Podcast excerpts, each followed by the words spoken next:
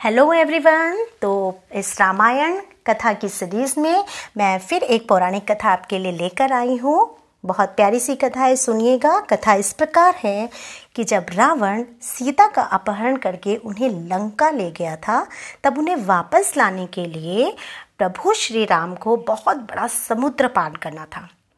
तो समुद्र को पार करने के लिए पूरी वानर सेना और अन्य प्रजाति के जो जीव जंतु थे, वो समुद्र पर पुल बनाने के लिए भगवान श्री राम की मदद कर रहे थे।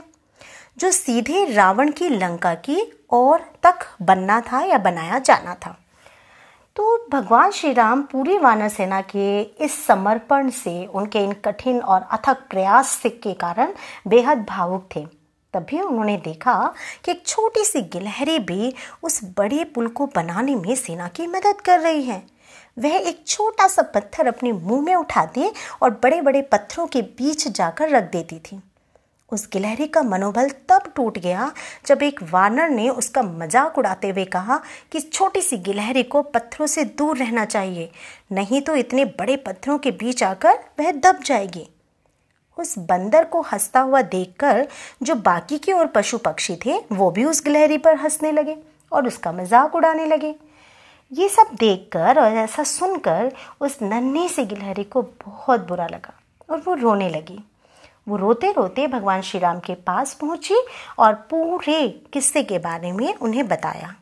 तब भगवान श्री राम ने सबको एकत्र किया और दिखाया कि ध्यान से देखो, उस गिलहरी के द्वारा फेंके हुए छोटे छोटे पत्थर कैसे दो पत्थरों को आपस में जोड़ रहे हैं। यानी वो उनके बीच में एक बंधन का काम कर रहे हैं, एक जोड़ का काम कर रहे हैं। उन्होंने यह भी कहा कि कोई भी योगदान छोटा या बड़ा नहीं होता। बस ज़रूरी तो ये होता है कि आपका इरादा और समर्पण कितना है। गिलहरी की मेहनत और लगन को सराहते हुए श्री राम जी ने उसकी पीठ पर प्यार से अपनी उंगलियाँ फेरी।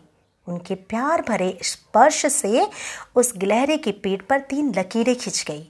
यह माना जाता है कि इस घटना से पहले गिलहरियों के पीठ पर कोई भी लकीर नहीं हुआ करती थी तो एक तरह से यह बच्चों के लिए एक बेहतरीन नैतिक कथा है, जो उन्हें हर छोटी व बड़ी मेहनत की महत्ता को दर्शाती है।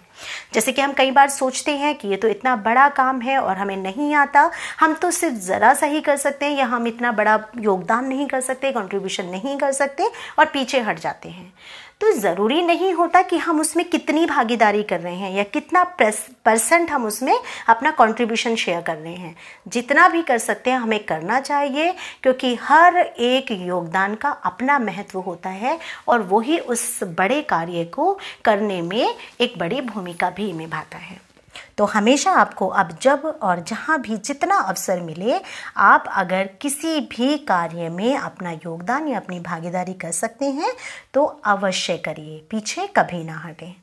तो बस आप इन कथाओं को ज़्यादा से ज़्यादा शेयर कीजिए, यही मेरा अनुरोध है आपसे, जिससे कि ज़्यादा से ज़्यादा जानकारी हम दूसरों तक पहुँचा सकें।